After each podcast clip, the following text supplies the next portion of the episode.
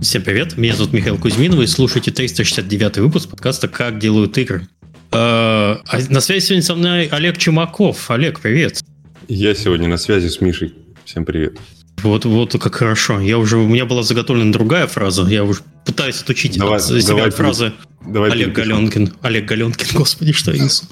Нормально. Вот сегодня ты будешь Олегом Галенкиным. Э, и сегодня у нас подкаст э, на очень интересную тему про создание песочниц. Э, и, наверное, давай с гостями познакомимся. У нас в гостях сегодня Миша Тамась, кофаундер и SEO OCP.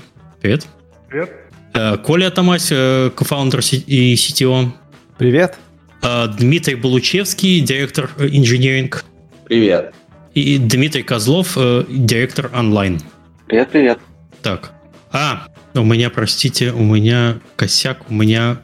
Почему мы тебя не представляем? У меня в онлайн не вышел звук. Ну, короче, э, в смысле, в этот... В... Будет эксклюзив для тех, кто слушает на подкаст-платформах. Короче, я сейчас только что зачитал имена, вы их все можете прочитать, меня не было слышно, потому что у меня обновился есть такая замечательная программа от Logitech, которая, э, когда обновляется, сбрасывает все девайсы. Вот, и мне потом в каждой программе надо тыкать и переназначать все девайсы. А в OBS я забыл, я забыл, все. Хорошо. Криво-косо мы начали. Олег, Сегодня с нами незабываемый Михаил Кузьмин, директор по... Блин, я sales директор сейчас. Sales Ты выучить никак не можешь. Sales директор компании tinyBuild. Почему Хорошо. я сейчас только понял, мы тебя за все выпуски ни разу не представляли. Ты я сам представляю, я, я типа, просто привет, Михаил я Кузьмин, Миша, да. Типа, ты со мной на связи, там разные с, люди. С, скромный, да. Вот, вот, вот тут хорошие люди, а я так тут ведущий сбоку. А ты рекламу не будешь читать, да? У нас нет. Да, все, нету рекламы, все. Так вот. Yes. Я вместо нее. Покупайте игры Миши. Э, вот. Все две. Да, ребят, все привет. Э, я очень рад, что Коля к нам снова пришел. Коля — это тот самый Коля, с которым мы много раз разговаривали. Три раза Коля был в гостях. Мы разговаривали про Unreal Engine 4, мы разговаривали про Unreal Engine 5. И вы все ругали в комментариях Колю, что он называет э, Unreal Engine двигателем, а не движком. Поэтому в этот раз Коля пришел с братом и друзьями. Придется с вами бороться вообще. Я буду называть его движком. А все уже, ушел поезд, все, будет. Все, это, это тоже локальный мем. Дошутились уже, ты с братом пришел, больше им ничего не светит. Вот. А, у Коли очень много новостей, у него изменилось да у нас у всех с подкаста про Unreal Engine 5, мне кажется, кардинально изменилась жизнь. Ну, у Миши, может, только такая же осталась, такая же хорошая. Потому что лучше уже быть не может. Вот. А у нас как будто в прошлой жизни все были эти выпуски, но очень интересно, сколько все случилось. А, Коль, как дела?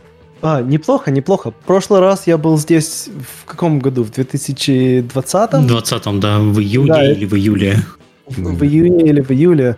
Вот, и мы говорили о, о, о UI, и я сказал, что о, я работаю над, над Next Gen Engine Technology, но это был секретный проект, я был тех лидом на нем.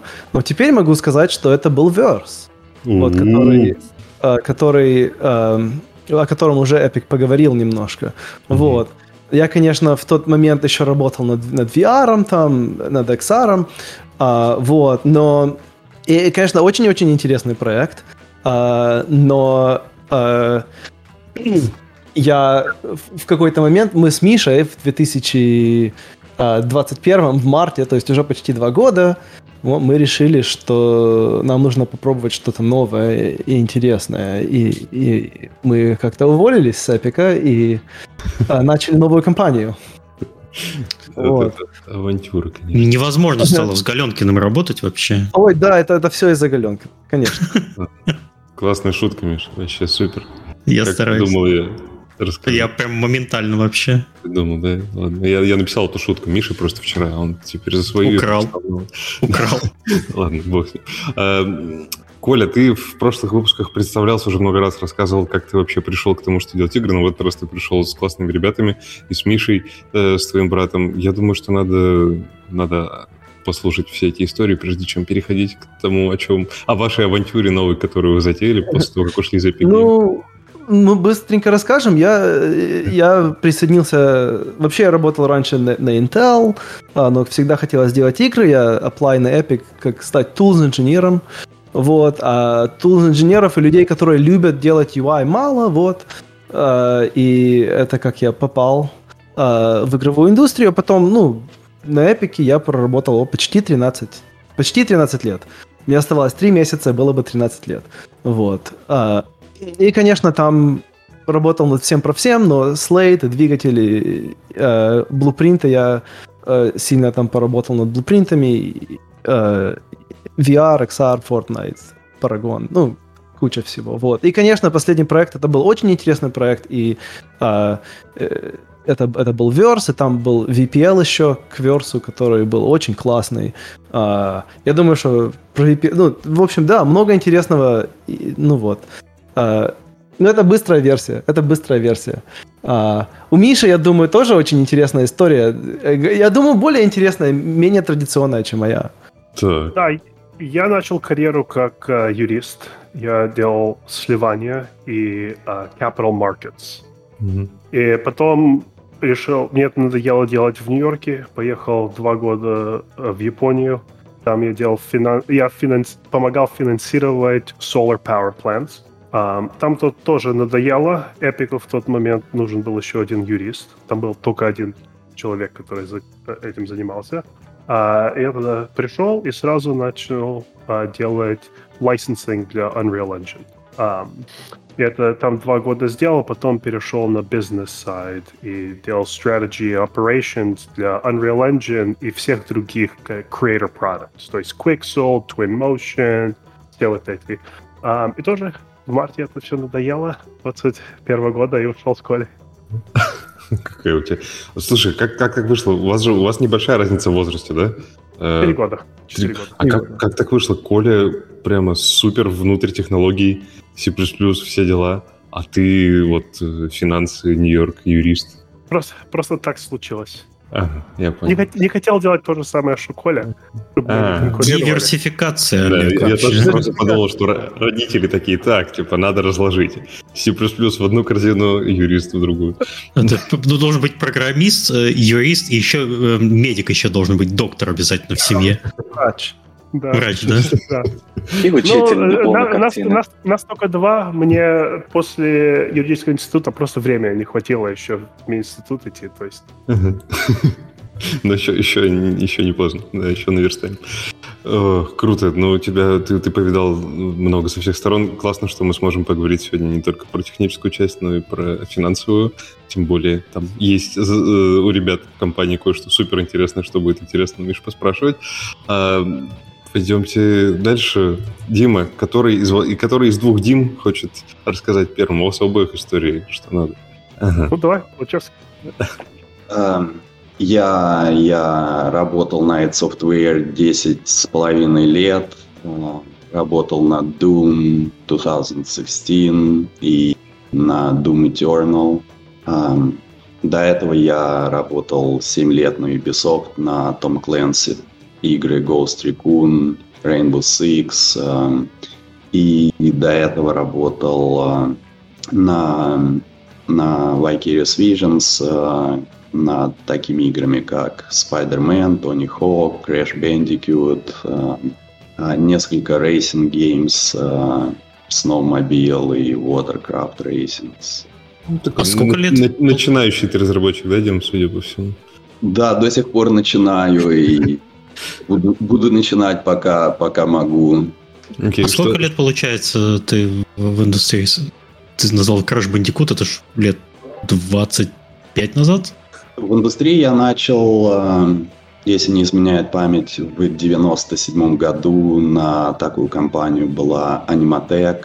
Эм, эм, если все вместе сложить, наверное, порядка 24 лет, 25. Во, я угадал, прикинь вообще. Вот это да. Давно это было и до сих а, пор продолжается. А чем ты конкретно занимался? Ты сказал, я работал над играми, а что ты делал? А, я инженер, поэтому я чего только не делал. Код писал, отлаживал, запускал его. А, работал над почти что над каждой системой, которая может быть в игре. Okay. Может быть, есть какие-то знаменитые фамилии, на, начинающие на букву К, в Software, с кем ты работал в инженеринговой части? Да, я, мне довелось работать с Кармаком, с Джоном Кармаком. Был, был такой, Дим, что э, ты открываешь код, там баг, и его Кармак сделал, и он его не, не видит, а ты видишь и говоришь, ну, Джон, ну сколько можно? Ну, хорош. Нет, он писал очень хороший код, и... Понятно. Ладно. Очень Димы... Он, он хороший программист. Хорошо. Вдобавок ко всему он еще хороший программист. Вот так. Ладно, супер. Э, Дима, что надо сказать э, специалисту твоего уровня, чтобы ты задумался о том, чтобы с двумя братьями пойти делать стартап? Просто мне интересно, вот какую фразу вообще надо произносить, чтобы ты вообще хотя бы задумался о том, чтобы бросить Кармака с его хорошим кодом, который быстро работает, и пойти в стартап? А, к тому времени Кармак уже ушел э, из id Software, и слова могут быть очень разные. Мне захотелось попробовать э, поработать над этим проектом. Э, я увидел большие opportunities, большие возможности, большие возможности это было очень интересно, и я решил попробовать. Я также был первым, первым работником на компании. О. Мы с Колей много кода написали. А, это было тоже очень, очень. Я еще не нашел, я еще не нашел Диминых багов, но он нашел много моих. Ну, понятно. Валите на, Кармака, скажите. Это код Кармака, в нем нет багов. И не, не, не, смей, не смей его рефакторить вообще. Ну, скажи, Коль, честно, бывает такое, что ты имеешь другое мнение про тому, как надо сделать что-то в коде, приходишь к Диме, а Дима говорит, что, ну, слушай, так даже Кармак так делает, поэтому я не буду менять это. Что, что обычно происходит? Я хочу сделать все, а Дима говорит, давай, baby steps. А. Одну ногу вперед, потом вторую. Я всегда люблю как проще. И... Как проще. Я, я очень много научился от Димы.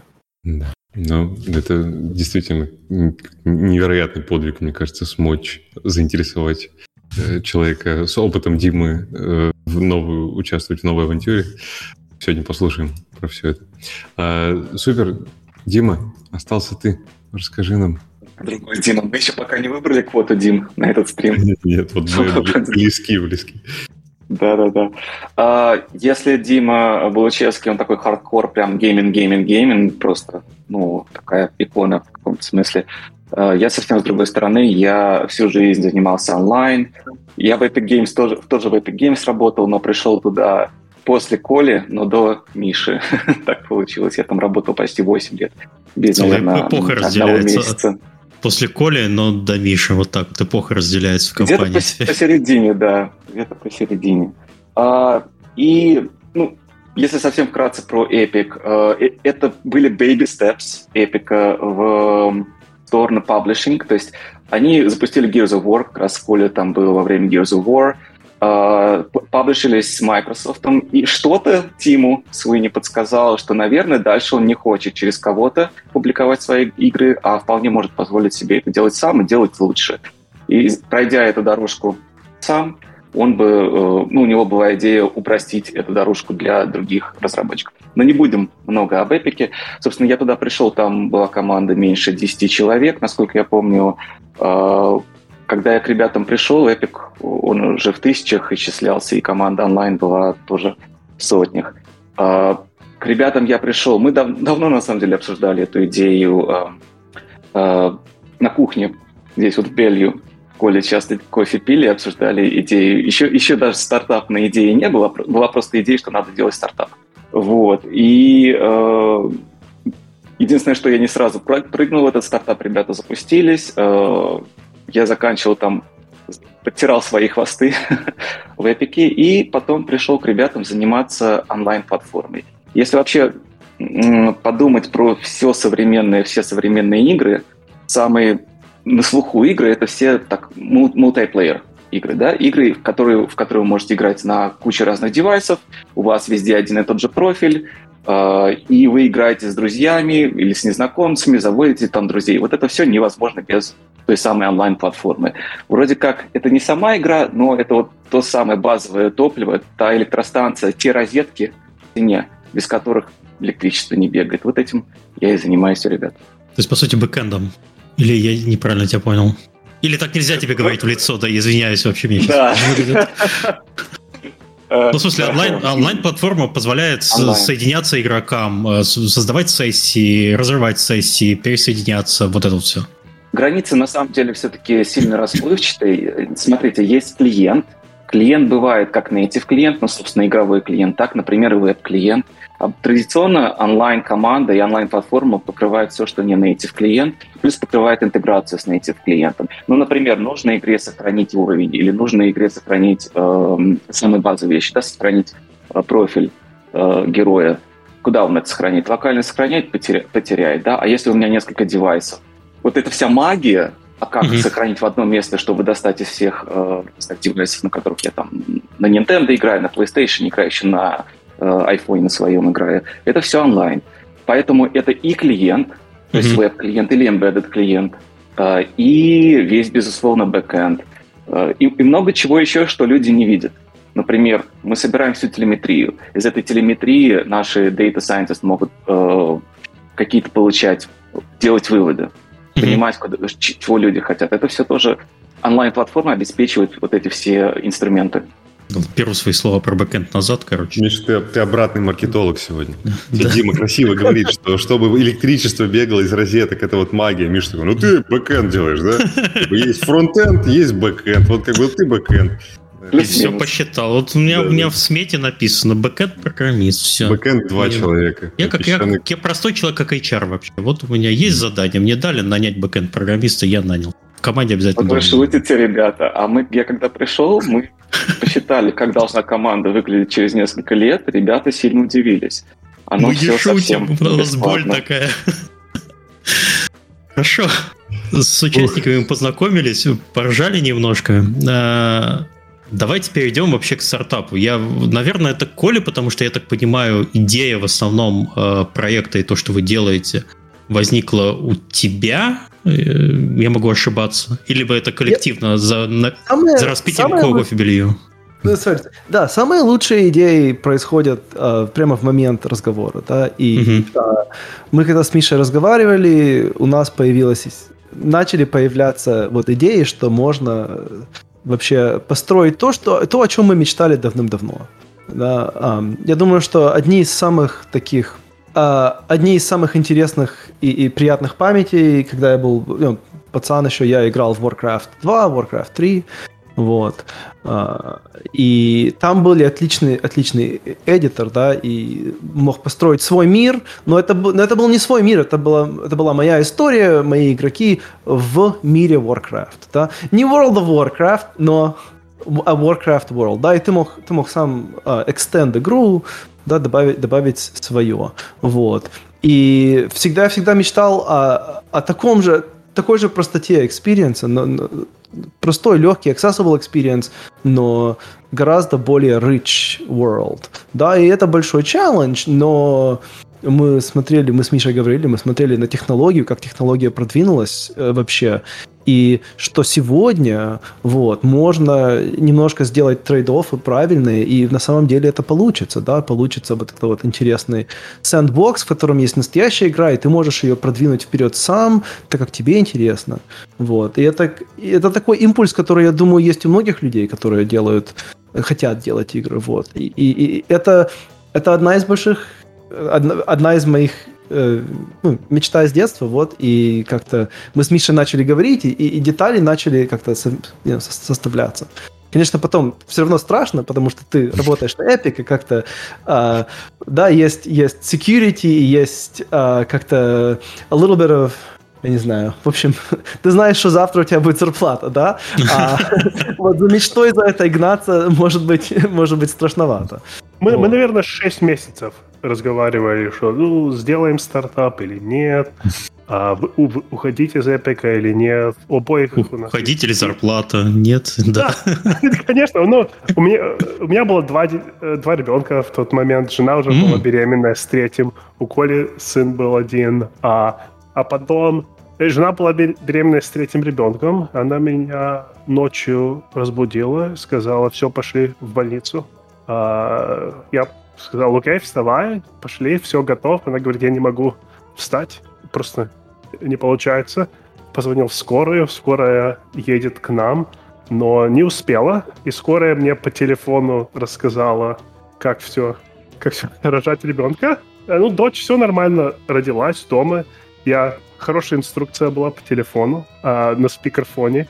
Потом приехала скорая, их отвезла в больницу, все были нормальные, но я потом утром позвонил Коле и сказал, окей, это увольняться от Эпика не может быть страшнее, чем а, рожать свою дочь, все, пошли.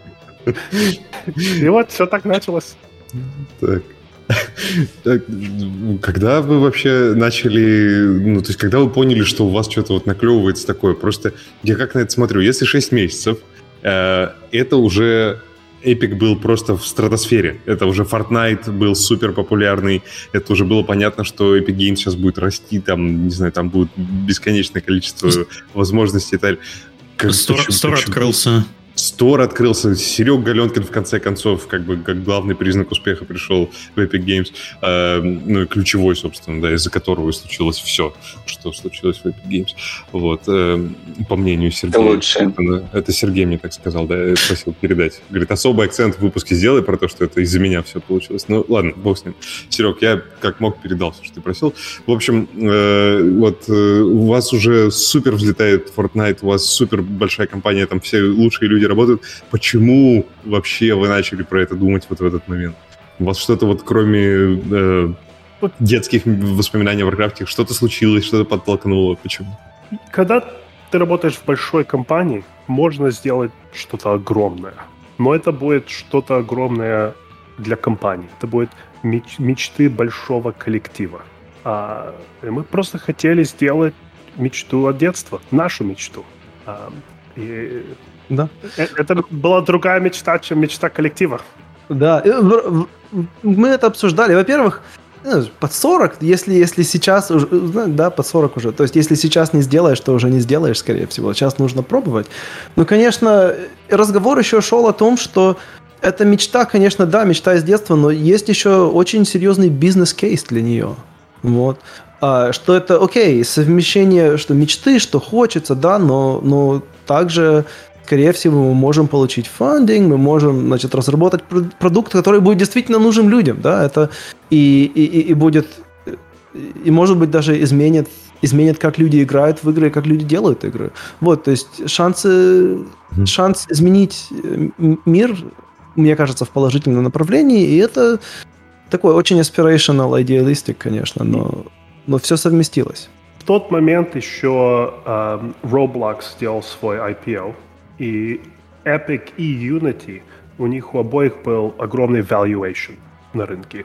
Uh, Unity тоже сделал IPO, Epic был на частном рынке, но все равно был большой valuation. Из-за этого мы знали, что будет очень легко объяснить инвесторам, какой потенциал тут. Потому что были экземпляры на рынке в тот момент. И мы решили, что надо сейчас идти, потому что не знаем, что через год случится с Roblox, с Unity да. или с Microsoft, или с uh, Epic. Угу. Ну, тогда все, у нас больше нет шансов. Давайте спускаться до конкретики. Что вы придумали сделать? Вот, э, что, что же, как бы, как вы коротко объясняли двум Димам, что за замысел-то вы такой придумали и куда вы их зовете? Ну, Миша, ты хочешь попробовать или я расскажу? Э, давай ты рас расскажи. Ну, Мы, если хотите, можем вообще Диму послушать воспоминания Дим, как вы им объясняли это. И потом сравним с тем, что вы думаете. Что вы думаете, что вы им говорили. Ну, Дима, ты хочешь первым попробовать? Что мы тебе... Окей, okay, хорошо. Я, я, расскажу, я расскажу быстренько, во всяком случае, какой я пич давал. Я обычно его даю по-английски, поэтому извините, пожалуйста, буду переводить немножко. Вот. А, идея в том, что, значит, сегодня у нас есть такой э, эм, есть понятие игровой технологии, да, есть двигатель. А, но двигатель тебе позволяет построить весь мир в деталях. И чтобы использовать двигатель, даже если этот двигатель такой очень упрощенный, например, Roblox, но насколько он упрощенный на самом деле? Не настолько. Чтобы построить игру, которая профессионально смотрится, которая похожа на Breath of the Wild или Skyrim, да, или даже какой-нибудь RTS, тебе нужна настоящая команда. Тебе нужно работать и думать как команда. А мы также посмотрели на как происходят прорывы вот в культуре игр и какие игры становятся, значит, самая, самая большая игра. Вот посмотришь на, на Team Fortress 2, TF2, да, она пришла из мода, Team Fortress. Посмотришь на League of Legends и Dota, она пришла из мода.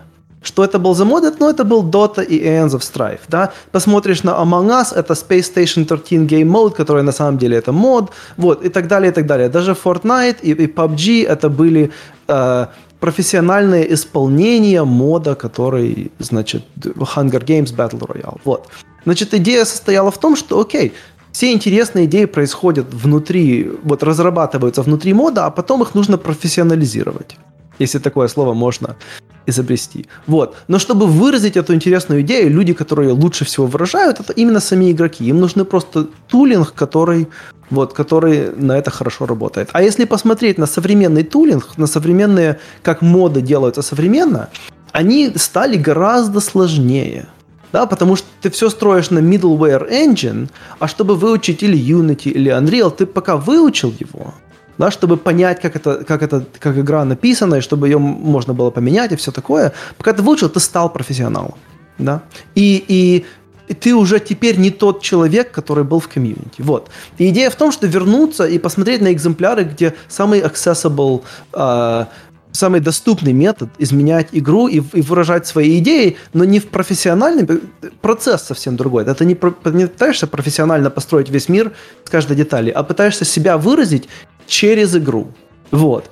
И, и самый лучший экземпляр этого, который, о котором я знаю, вот хороший экземпляр это вот Gary's Mod, да, это один метод, а второй, второй экземпляр хороший это, это Warcraft.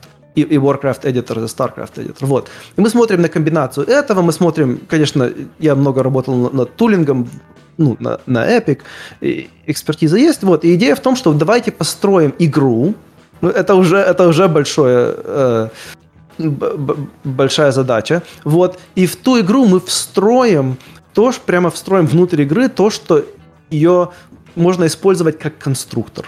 Но, но сложные задачи выбрать, что люди могут менять и как. Вот. Ну и здесь, здесь UX и технология должна совместиться, чтобы процесс произошел. Но, но мы как-то, э, в общем, уже много его построили. Вот. Но идея в том, что построить это, и получится такая экосистема, где люди смогут выражать себя, и вот и их выражение можно принести обратно и профессионализировать, и помочь им сделать следующий, значит, следующий Team Fortress, следующий, следующий, следующий вид игр, да, которые станут популярны. Я думаю, что это, это идея вот, вот in a nutshell.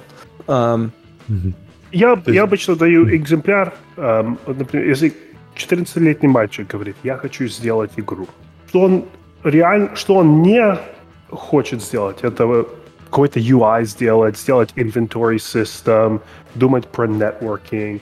Реально, что он обычно пытается сказать, что вот я играл в одну игру, там был, э, знаешь, hero, у него был меч, было бы лучше, если бы у него был топор, и чтобы он мог кидать огнем. И вот это то, что он хочет сделать. Вот, вот, вот такое. И вот это должно быть immediately accessible. Очень просто сделать. А вот в Roblox, например, такое сделать это такая же работа, как пойти в Unity и такое сделать. Да. То есть это, это процесс неправильный для непрофессиональных да. креаторов. Да.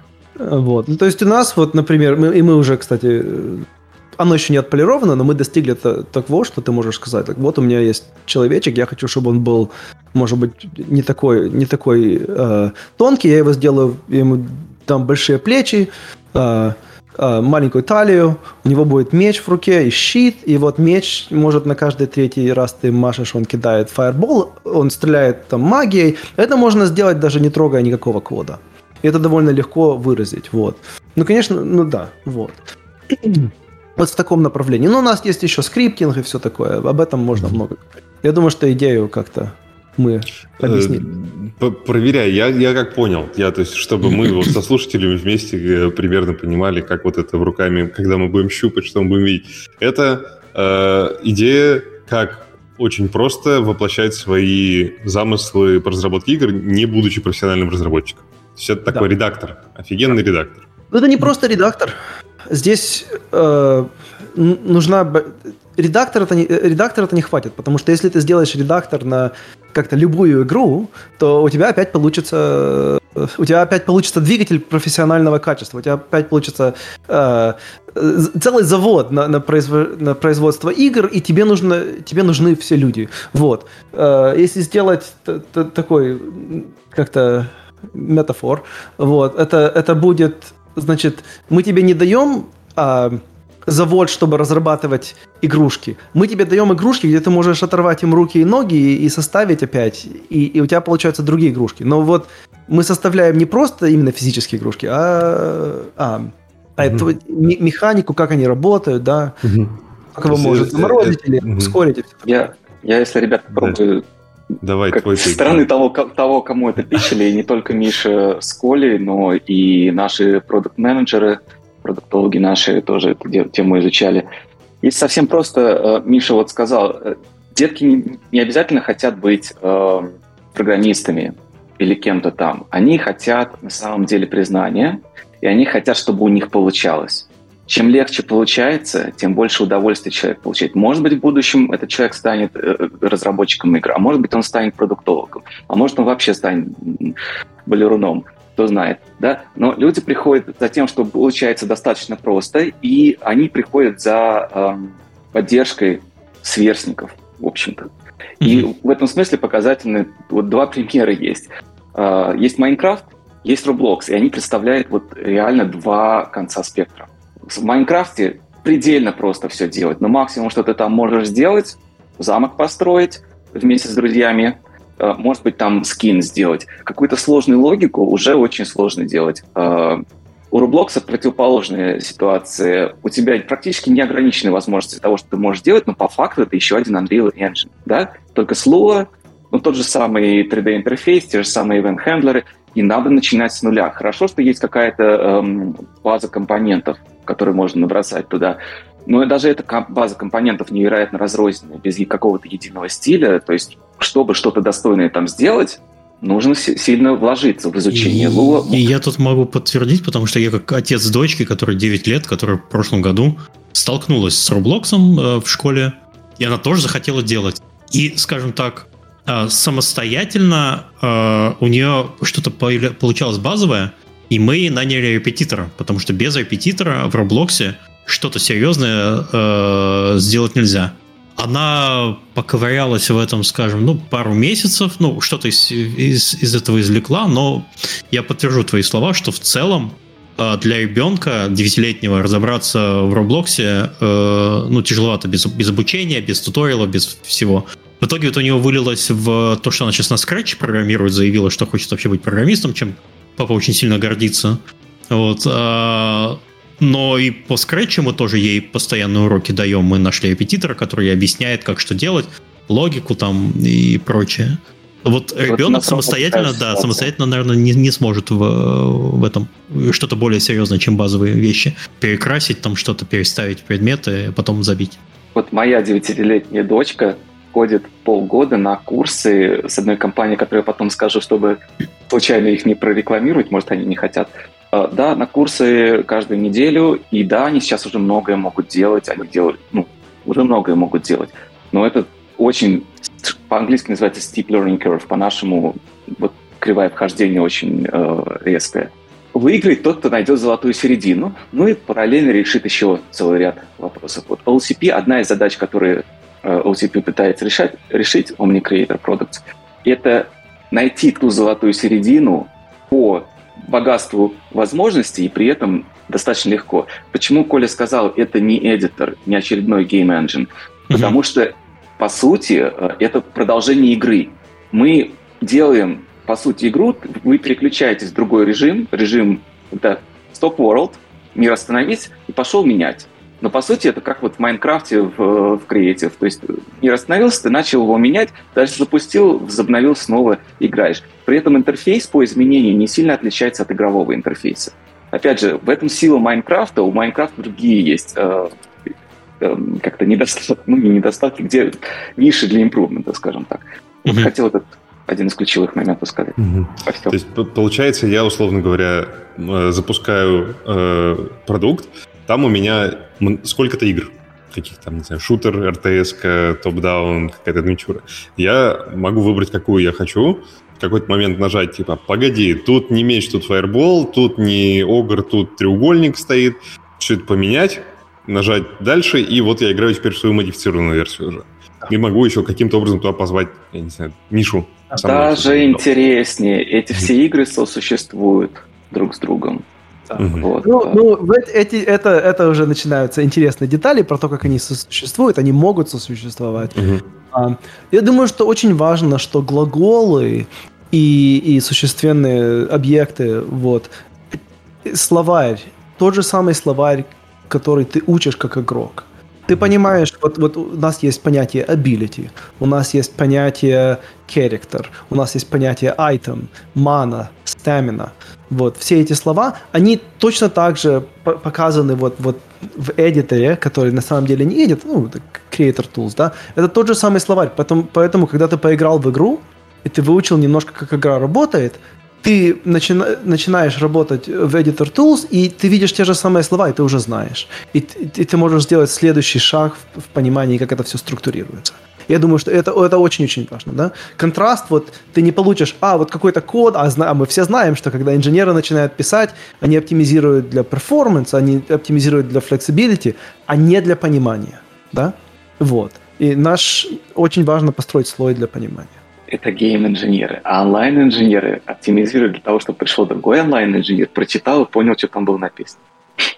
Да, да. Олег завис? Мне кажется, что Олег завис. Да, мы, по-моему, Олега немного потеряли. Хорошо. Так, на чем мы там остановились? Я, я, я, я не был к этому готов, Олег вывалился.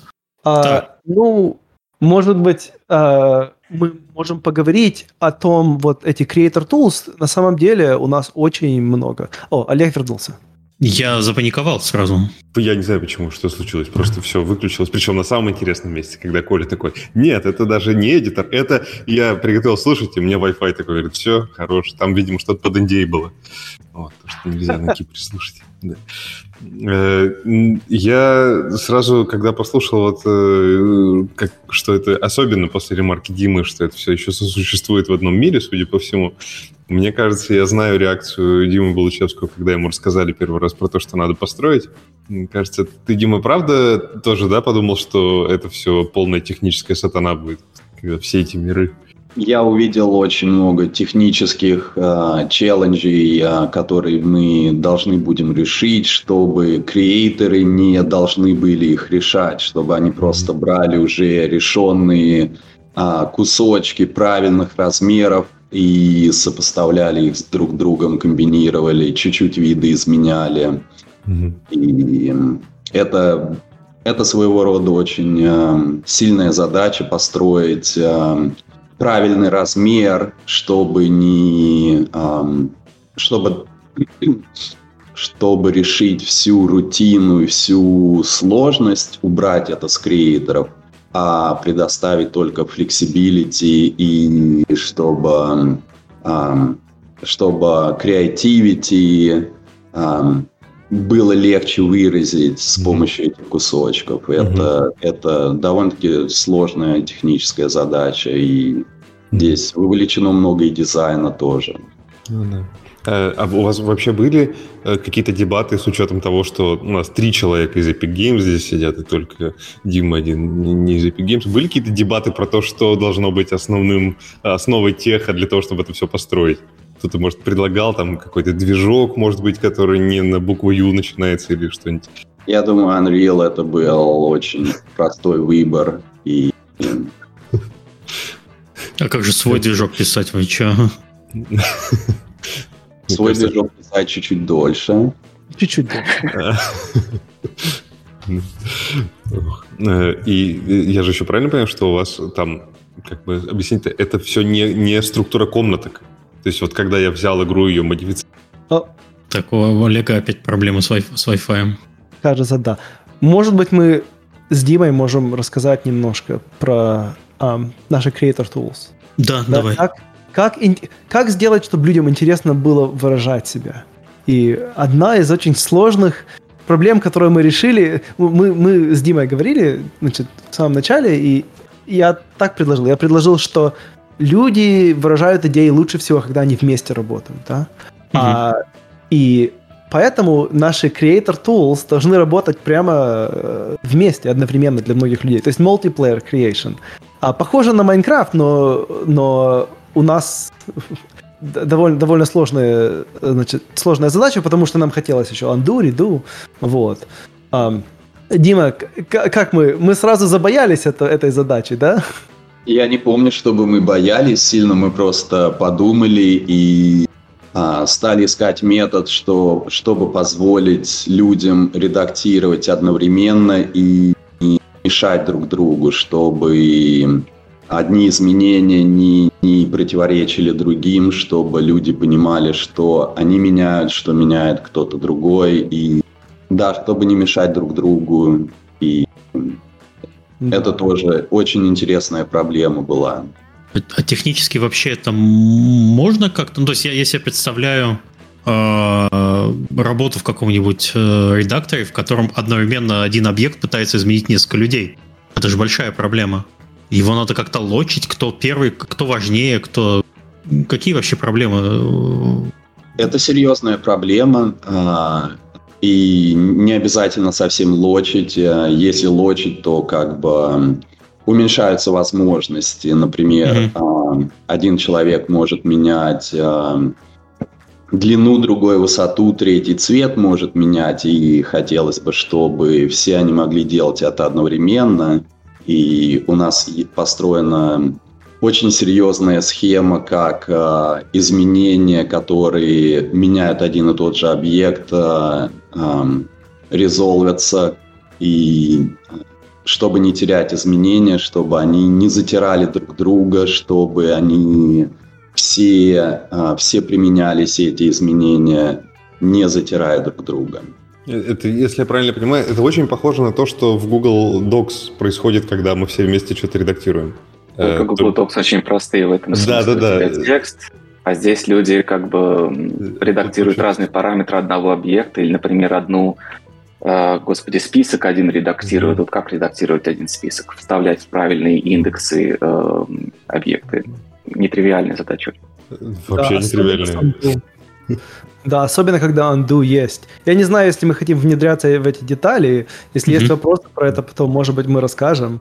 Ну, это, может... это супер интересно вообще, потому что я, я не понимаю, как вы вообще решились это браться, потому что у вас же еще, относительно Google Доков, у вас же есть еще вложенность. То есть этот, э, этот э, сцена содержит там кого-то еще, кто что-то меняет. Тут без, как будто бы эта проблема решается тем, что мы вот бесконечно будем латать какую-то чудовищную систему мержа этих вот э, изменений, которые постоянно происходят, и не факт, что сможем ее долатать.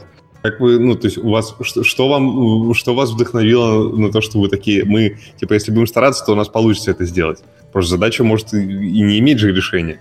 Она очень звучит чудовищно. Ну, мы как-то сели и решили. Ну, а. Вы сели и решили, что у вас получится, или вы сели и решили, что вот, вот это решение может сработать? А, Дима, как ты помнишь, это сработало? А, это был итеративный процесс. А, вначале, вначале мы решили одним способом, потом другим способом, и мне кажется, последний гораздо лучше. Да.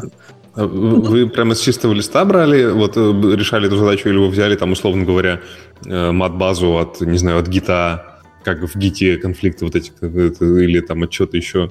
Прям с чистого листа сами придумывали? Мы не пользуемся third parties решениями. Угу. Не, мы, мы придумывали, мы придумывали чистого листа. У нас есть... Э, очень сильно помогает то, что у нас есть сервер все-таки. Mm-hmm. Да, Google Docs... Я вообще не знаю, как Google Docs имплементит, но есть, значит, э, системы, которые построены вокруг идеи CRDT. Вот. Um, и, конечно, CRDT это классно, и они пытаются решить эту, эту задачу. А, не обязательно сервер нужен, да, это может быть peer-to-peer. Вот. Um, а у нас есть сервер, и все равно, потому что на нем нужно играть, да, и мы используем Unreal, вот. Но у нас есть особенный мод, в который этот сервер входит, а, когда мы эдитируем. Вот. А, и здесь мы, мы делаем, у нас отличные программисты есть, которые занимаются нетворкингом, кстати. Э, э, но это, кстати, Дима все эти детали, детали знает, он бы мог их рассказать, но я, я вкратце скажу. Мы, дел, мы делаем prediction rollback, и мы edit uh, data structure. Вот. Мы пытаемся не использовать листы, в основном листы у нас короткие, мы пытаемся использовать T-сеты, то есть мы используем похожие идеи на CRDT, но мы это делаем через, через сервер. Uh, чтобы mm-hmm. синхронизация происходила легко, и можно было все транзакшены поставить в predictable order. Угу. Вот. И этот prediction проис... Э, и, и в этот, этот порядок происходит на сервере, вот, но у тебя есть local prediction, поэтому результаты угу. ты видишь сразу. Если вы одновременно эдитируете, то кто эдитировал последний, э, выигрывает. Угу. Да? А, самая большая задача здесь это не попасть в ситуацию, где ты крашишься, потому что у тебя inconsistent state, да, и что у тебя есть, mm-hmm. uh, у тебя есть consistency. Но поскольку у нас есть сервер, это довольно легко, uh, значит, mm-hmm. этой ситуации добиться. Okay. А, а, а справедливо сказать, Коль, что вы, условно говоря, построены в каком-то смысле, как э, строят Redux приложения вот сейчас современные? Э, вот это, на, на реакции довольно популярный подход.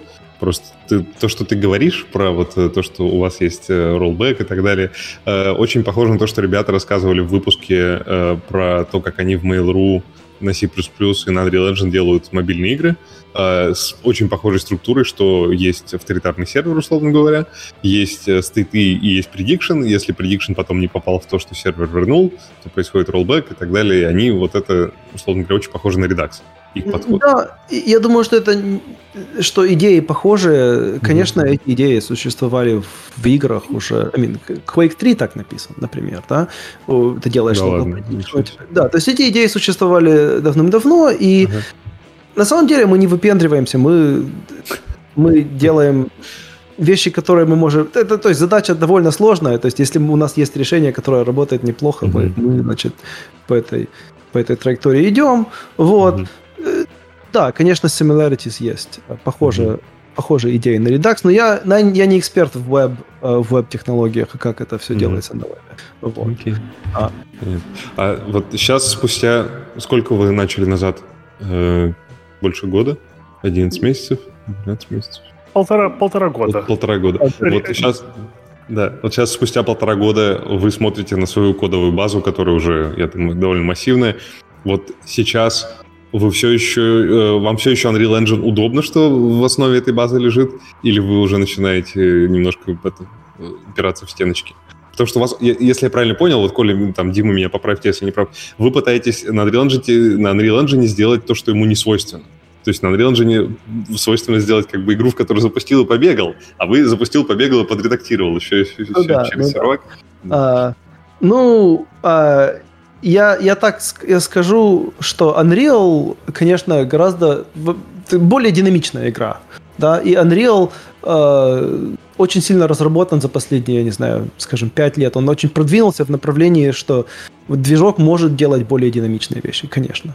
Но есть еще куча ситуаций, где э, вещи более статические. Дима, можешь рассказать про некоторые экземпляры, если э, э, у, тебя есть список в голове экземпляров, где, где Unreal еще сли, слишком статический для наших, для наших желаний? Где мы, где мы особенно? Я думаю, что мы прыгаем с тагами немножко, да? У нас с тагами там uh, gameplay ability tags, мы их всех должны declare up front, да? Дима, подмигни, Дима, если тебе в этой компании запрещено говорить что-то про, про Unreal Engine не только позитивное. Дай знак какой-нибудь, мы спасем Нет, тебя. мне нравится Unreal, и а, некоторые вещи мы подправили в, в Unreal, и а, да, вот Коля сказал про gameplay tags, а, мы а, attributes, а, мы сделали их динамическими, чтобы их можно было добавлять э, на лету. И, и несколько примеров таких э, в других местах есть тоже. Да.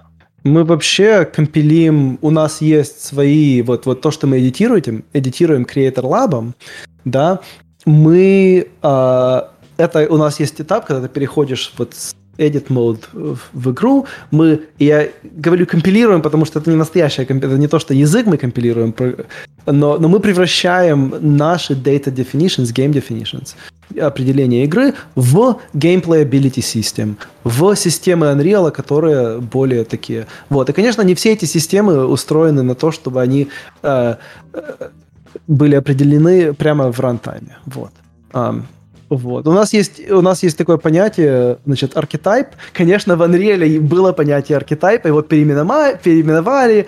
Теперь это как-то CDO называется, а может быть, это не совсем, не совсем одно и то же, но мы, у нас есть свой архетип. Вот. И эти архетипы — это как раз структуры, которые, у которых есть... Э, они описывают всю игру. Вот. Это, это, данные, это, это данные, которые описывают э, всю игру. А, они...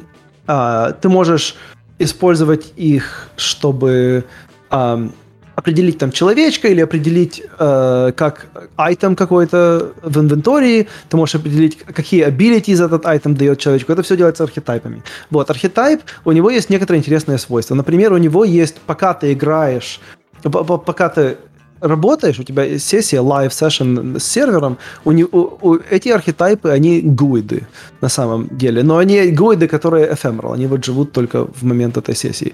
И э, она похожа на Unreal Net ID, но поскольку нам нужно делать prediction локально, а ты хочешь локально сказать, вот я хочу поставить вот здесь три бочки и быстро сделать copy-paste их, да, или потом дуплицировать все эти три бочки. Ты должен локально э, создавать объекты новые.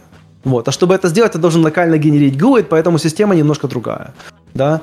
А, вот. Ты, то есть игроки, ну, игроки, креаторы индивидуально могут делать свои гуиды, они никогда не будут сталкиваться. Но у нас есть 64 бита, это не проблема. Мы отделяем до Creator ID. То есть решение простое. Вот. Но вот архетипы, они, они такие особые, а, особые объекты, которые ты можешь создавать, и у них сразу есть network identity, который продолжится mm-hmm. эту сессию. А потом мы можем всех их сохранить, uh-huh. э, на сервер, вот, и, и потом э, когда э, Дима Козлов со своей командой закончит этот кусочек, мы их можем даже сохранить на клауде, да, uh-huh. вот. А потом их можно загрузить, и ты можешь поиграть, э, поиграть в игру. Также эти архетипы, у них есть особое поле, и ты можешь сказать, слушайте, я хочу прибабахать к ним э, C-Sharp класс. Oh. Вот. Э, вот. А, а, а как мы используем C-Sharp, это, это отдельный вопрос, но, но это можно поговорить про скриптинг. Если интересно, я могу рассказать. Может, Дима рассказать. Получается, Коль, я правильно понял, что ты, ты намекаешь на то, что если кто-то там, вот Миша дочку отдал на курсы по C-Sharp еще раз э, после Роблокса, э, и она теперь знает C-Sharp, она сможет немножко в C-Sharp себе помогать делать вот свою игру в в вашей системе. Да, да, конечно. Ага. Причем, причем более того, мы пытаемся использовать C-Sharp, как будто бы это Lua. Э, когда мы структурируем наши... Э, давайте Олег, немного так. Смотрите, а, когда люди используют а, когда люди учатся программировать, да, есть такое понятие э, competence inversion. Я не знаю, как это перевести на русский, но идея в том, что вот через месяц того, как ты начинаешь программировать на динамическом языке, как Lua, угу. вот, или, или Ruby какой-нибудь, да, вот через месяц приблизительно, иногда через два, те люди, которые учились, если они, если они продержались и учились программировать на, на статическом языке, э, где более информации типов она mm-hmm. существует э, от compile time, и эдитор ее понимает, и все такое. Вот. Происходит competence inversion. Программа твоя становится достаточно большой, что тебе теперь нужно смотреть и дебажить, ну, налаживать, да, вместо того, чтобы тебе эдитор просто говорит, вот это вот сюда не, вста- не, не помещается, да. Mm-hmm. Ты не можешь вставить это количество сюда, его тип нужно поменять или что-нибудь такое. Вот. А, но, конечно, этот месяц нужно прожить и продержаться. Вот. И, и, и вопрос такой, можем ли мы написать э, API, в котором mm-hmm. достаточно легко выразить э, простые понятия, используя там var, да, где тебе мы даем типы, а то, что ты хочешь определить, ты просто пишешь var и вызываешь нашу функцию, и потом ты можешь забабахать экземпляры, которые мы написали, и они как-то все сработают. Угу. Вот. А если ты хочешь погрузиться более глубоко и написать что-то более крутое, то угу. через месяц приблизительно ты можешь понимать больше и больше про типы и про статику, mm-hmm. и ты можешь теперь сам использовать более сложный слой в этом API. Mm-hmm. Вот, вот, такая, вот, вот такая вот идея и задача. И, конечно, мы делаем некоторые... Э, мы идем на компромиссы, мы говорим, окей, здесь перформанс будет хуже, mm-hmm. но... Э, Ну, теперь можно провести разговор про скриптинг и, и какие mm-hmm. там челленджи и все такое. Mm-hmm. То есть а, а, а если я, условно говоря, вот я запустил э, ваш, э, вашу игру, ну, вижу там, не знаю, выбрал, что я хочу поиграть в и немножко ее модифицировать под себя. Вот я кликаю, в, я захожу в Edit мод и хочу теперь поменять какой-нибудь объект. Вот в этом объекте я увижу, что есть какие-то C-Sharp скрипты. То есть а, э, это мне, как, как сказать-то, все это торчит наружу для меня, как для модифицирующего чувака? А, это торчит, ну, сейчас UX не очень хороший, у нас есть планы на UX, просто mm-hmm. нужно э, лист вещей, которые мы да, должны да, сделать. Да. Длинные, конечно, но мы когда-то доберемся, да. А, но это все торчит э, сверху, ага. то есть наверх у тебя есть эм, у тебя есть объект и ассоциированный класс написан рядом. То есть ты можешь кликнуть туда, или ты можешь даже кликнуть «я хочу добавить логику сюда», и он создаст тебе... Сейчас мы используем текст-эдитор, потом мы... У нас потом есть очень интересные планы на, на, на что-то похожее на Scratch. Мы хотели добавить прямо внутрь туда.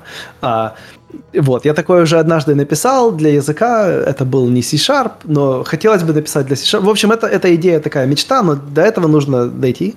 Вот. А сейчас мы тебе откроем прямо в, в редакторе, который уже он знает про проект.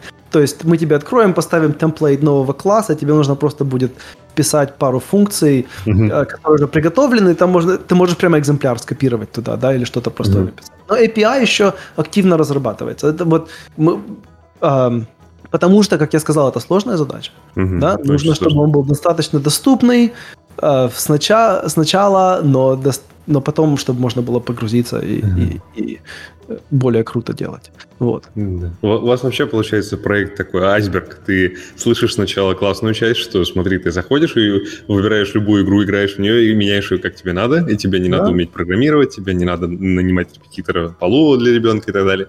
Но когда начинаешь про это думать, сколько там под, под водой вот этого вот этих технических э, огромных проблем просто становится не по себе. Ну, это я не, не знаю. Теперь понятно, ну, зачем, зачем ну, вам это, Дима нужен. Да, это, это и есть мечта, чтобы вот да. Ребенок 10-14 ага. лет зашел, угу. начал менять вещи, ему это заинтересовалось ага. этим. Потом захотел, окей, теперь я хочу выучить скрипты, чтобы угу. мог что-то более интересное там угу. построить. И чтобы они выучили C-Sharp, угу. который они потом могут использовать для работы. Угу. Что если ты выучил C-Sharp, то ты поймешь Java, ты поймешь Kotlin, да, угу. А, ты можешь потом двинуться на плюсы, если хочется, или на Rust какой-нибудь. Угу. Да, в TypeScript тебе будет не так сложно попасть, а, потому что но, вообще но главное, идеи... Чтобы, да. главное, чтобы это все натурально. Угу. Да. Не то, что вот я захотел сделать игру, окей, теперь ага. учи Lua. Очень важно сказать про скриптинг вот это вот. Значит, мы, мы видим скриптинг как самую самый высокий technical уровень, технический mm-hmm. уровень, который мы, э, мы э, предлагаем людям использовать. Да? Это, это для маленькой группы людей. И мы думаем, что произойдет вот это вот. Люди начнут сначала использовать социальные правила просто. Вот они вместе пойдут на сервер, скажут, окей, мы расставили здесь оружие, вот здесь вот кристалл, значит, ты должен взять кристалл, давайте будем драться за кристалл, например. Это mm-hmm. такой экземпляр. Вот. Но они не смогут написать скрипт на это. Может быть, найдется кто-то, кто с ними играет, кто такое бы сам никогда не придумал. Угу. Мой экземпляр плохой. На, на самом деле, вот то, что, то, что, то, во что людям интересно играть, только они сами знают. И они ну, сами до этого дойдут. Но найдется кто-то там, кто с ними играет, кто неплохо программирует. Да? Угу. И вот, или, или немножко программирует. И вот они смогут написать этот скрипт, и тогда эти правила станут более solidified. Да? Тогда это можно раздать э, группе людей. Но это mm-hmm. не то, что любой человек сможет прийти и написать скрипт, но скрипт очень важен, mm-hmm. так скажем. И мы пытаемся его сами использовать, как, как mm-hmm. можем. Okay. То есть у вас, у вас получается очень много пришито а, а, тройной слой получается. Есть Unreal Engine, в котором что-то все есть. Потом вы написали часть игры и сбоку пришили еще раз то, что нужно, чтобы было модифицируемо. Скриптинг свой, terrain, наверное, у вас свой какой-нибудь. В общем, все, что запекается, у вас все свое вам ничего нельзя трогать в Unreal Engine, что запекается намертво в билде, если я правильно понимаю. А, кому нельзя трогать? Ну, а... вам для того, чтобы я как игрок смог модифицировать это, нельзя, чтобы оно при билде э, вашего проекта в Unreal Engine там сделалось static, запеклось и так далее. Стало а, мы пытаемся не запекать, мы пытаемся не запекать, это правда. Ага. И и мир более динамичный. Но, как мы сказали, значит, двигатель, э, движок стал, Unreal движок стал э, более и более способен делать динамичные вещи, да. То есть в этом направлении движок хорошо развился. Конечно, например, э, я скажу одну вещь, про которую жалко. Хотелось бы, чтобы террейн, чтобы террейн действительно был более динамичный. Мы над этой задачей думаем, но сейчас мы пока используем статичный террейн. Вот, а можно модифицировать да. здание там и угу. все такое, но террейн а, пока... Ну, террейн просто пока трогать нельзя, такая условность, типа, да? Ты ну, это имеешь в виду? А, окей, да. я понял. А, у меня, собственно, центральный вопрос сейчас, э, который в голове крутится, это то, какие, собственно, по дефолту есть игры, которые я могу модифицировать. Mm. То есть с чего же я могу начать? Это большой секрет. А это не рассказывают? А как, э, что делать-то, как, как захотеть? А, игру мы разрабатываем активно. Так. А это, вот. подожди, это одна, я, я просто, может, неправильно понял, это одна игра центральная, или это много маленьких, из которых как бы из лоскутков я могу сшить свою? А, то, что ты модифицируешь, это кусочек, который ага. мы называем миф. Так. Вот. Это большой мир. Да, это большой, большой мир. мир, в котором существует много разных игр. Да, ага. да. Но сейчас мы разрабатываем одну игру, которая состоит из, из несколько, у нее несколько кусков, но это одна игра, в которую интересно играть, это настоящая игра, я бы сказал, я бы ее описал как Double A plus игра.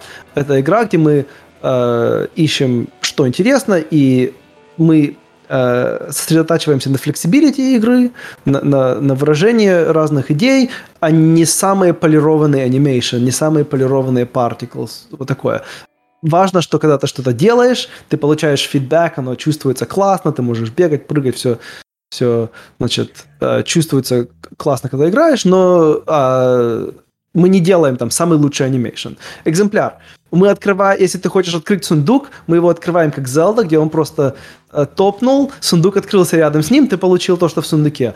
Контраст God of War, он человечек подошел, он, мы у тебя забрали камеру, да, ты кулаком разбил сундук. Окей, мы не делаем God of War, мы делаем то, что Zelda делает, потому что более flexible approach, mm-hmm. да, вот. А, и попробуй, вот, вот то, что God of War делает, получается очень сложно дать людям модифицировать и, и, mm-hmm. и э, использовать ту же самую механику в других контекстах, uh-huh. да, потому что у нее столько restriction'ов, чтобы она хорошо смотрелась. Поэтому вот, вот такие вот решения мы принимаем. Конечно, сами детали, что за игра, какой game mode, это CTF? Нет, это, конечно, не CTF. А, но это Battle Royale, CTF, что это такое, это я, мы еще не готовы рассказывать. Ну, вы но, намекните но, хоть там да, мы, мы, мы, мы, можем сказ- мы можем сказать, что это будет multiplayer sandbox action RPG. Uh-huh. Да. У тебя есть abilities, у тебя есть abilities, ты можешь взять оружие, ты можешь говорить с другими людьми, ты не просто стреляешь в людей беспрерывно, там другие интересные вещи, которые можно делать. И, да. и мы это специально... Стратег... А, просто просто эм, Олег упоминал э, стратегии RTS, да? Но можно было игру сделать, в которой 50 человек, и ты ими управляешь. Или 25 на 25, вот у тебя стратегия. Но э, все-таки это ролл-плейн. Угу, То есть это humans. И, uh-huh. и мы, мы это выбрали, потому что системы, которые мы должны для этого построить, их очень интересно будет игрокам смешивать, чтобы сделать какую-то другую игру. Да. Мы думаем, что это самые интересные э, системы, и это системы, которые люди э, понимают, они часть парланса игроков всех, да? Inventory, items, abilities, cooldowns. Угу. Frozen, Poison, все это, все это. Получается, э, я сейчас только вот понял, когда там вы привели примеры, что мне же действительно чтобы задизайнить игру вот с этими всеми ограничениями, что нельзя как в God of War, чтобы там каждый палец ровно попадал в сундук, в кнопку, чтобы вот это, потому что это не модифицируешь вообще никак. Их же там миллион просто, их надо вот это все учесть и придумать, вот где такая игра, которая позволяет вот жить в этих ограничениях. Да, э, геймдизайнеры ваши, вам ну, вообще сложно было геймдизайнеру убедить, что это, что это можно сделать? Нужно нанять правильных геймдизайнеров. Ага, да. я понял. Вы искали сразу таких, которые уже готовы на все. Я да. понял. Прикольно. Очень круто. Ну ладно, жалко, что вы не раскрываете, конечно, деталей, кроме того, что сказали, но звучит, звучит интригующе. И э, это будет на всех платформах и поэтому Димин онлайн все это провяжет. Я буду модифицировать на PC, открывать на iPad, и у меня будет моя модифицированная версия играться с моими друзьями. Ну, ты сможешь лучше ты будешь модифицировать на iPad. Я буду на iPad модифицировать, и, и окей, и, и все мои друзья будут играть тоже на iPad со мной. Ну, а, даже не надо устанавливать какую-нибудь там Acme Studio на PC. Ага. Это big deal. А, а вы, вы будете использовать, вот прям вы написали свою инфраструктуру для сервака, или это с помощью, э, хотя, не, наверное, э, это вообще невозможно же было бы сделать с помощью там Epic Online Services, правильно? Они не дают столько инструментов, сколько вам надо. Олег, можешь немножко уточнить вопрос? Да, я имею в виду, что вот у вас есть э, вот эта огромная балалайка на сервере, которая позволяет это все между разными девайсами синхронизировать, перекидывать и так далее. Э, этот на iPad забыл обновить версию приложения, но у него все должно работать, все равно, в общем, миллион нюансов. И э, можно это сделать либо построив там целиком свою серверную инфраструктуру, либо можно взять, mm. условно говоря, Epic Online Services или что-то там похожее на это. Э, у вас э, подход, что вы целиком стали строить сами все? Или можно теоретически это сделать на Epic Online Services? Мы однозначно пытаемся между струйками пробежать. То есть мы пытаемся не повторять то, что не надо повторять, взять э, из коробки. То, что не является нашим профильным бизнесом, мы пытаемся взять из коробки. И мы изучали кучу разных офферов, включая Epic Online Services. Есть у нас гибридное решение. Там, где не нужно заморачиваться, где можно взять с полки, мы берем с полки. Uh, ну, есть такие вещи, как матчмейкинг, например, ну, нельзя его сделать, его нельзя с полки. Его, в принципе, практически никогда нельзя взять с полки. А у нас такая ситуация, что мы не только людей с их социальной ситуацией uh, в матч помещаем, но мы еще и вот эти вот игры подбираем, потому что у нас сосуществует игра, опять же. А, такую штуку так просто не напишешь. Это не какой-нибудь там level-based matchmaking. А, а в целом гибридное решение и стартап тем интересен к вопросу о челленджах, чтобы найти тот идеальный баланс, где не тратить время на лишнее. Какие-то вещи однозначно придется нам делать. Ну, точно, условно говоря, онбординг. То, что у тебя есть аккаунт, мы, мы это сами делаем, тут никуда не деться, все бизнесы это делают. Те, если вообще подумать про пытаться вот так вот в дерево разложить весь, э, весь этот продукт, у тебя есть твой опыт внутри э, native клиента, это игра или там вот этот creative experience. У тебя есть э, весь опыт вовне клиента. И мы же хотим поддерживать креаторов, создателей контента, ну, игрового в данном случае интерактивного контента.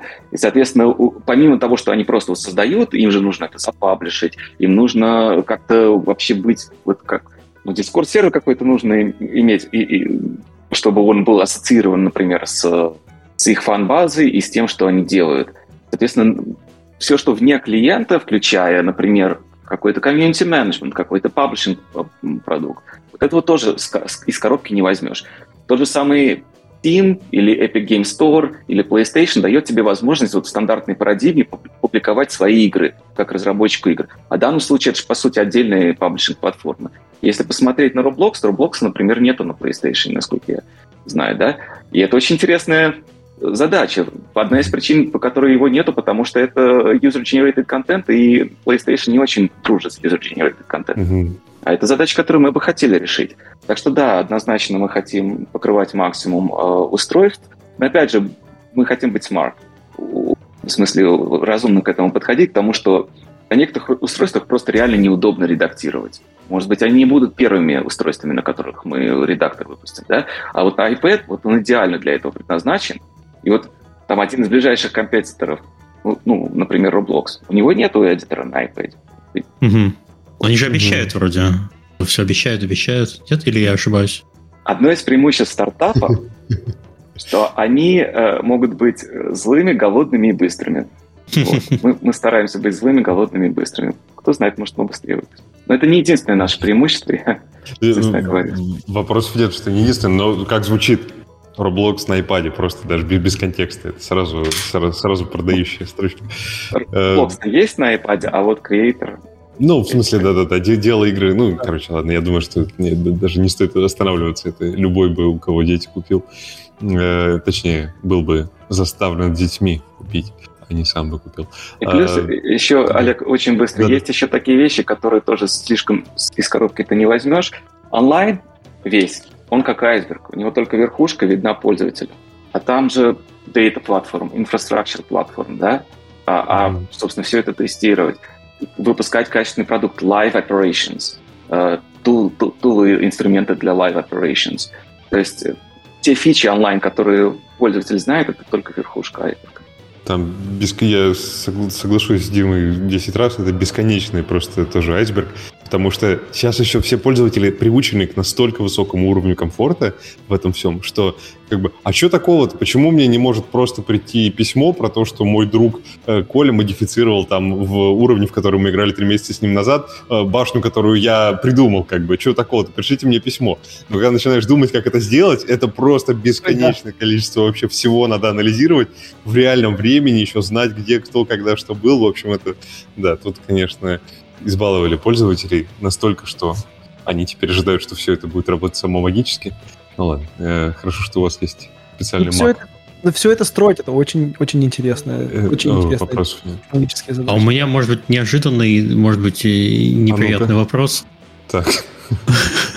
Подводка топ, Миша, давай. Это, а это любой вопрос, на который, конечно, обычно любому стартапу задают. А как вы будете деньги зарабатывать? Или вы это не раскрываете и еще рано про это говорить? Я, мы конкретно, э, угу. самой конкретности это мы еще засекречили, не еще засекречили, угу. но у нас будет своя игра. Угу. То есть у нас есть преимущество, которое у Roblox, например, нету. Они должны брать налог от креаторов.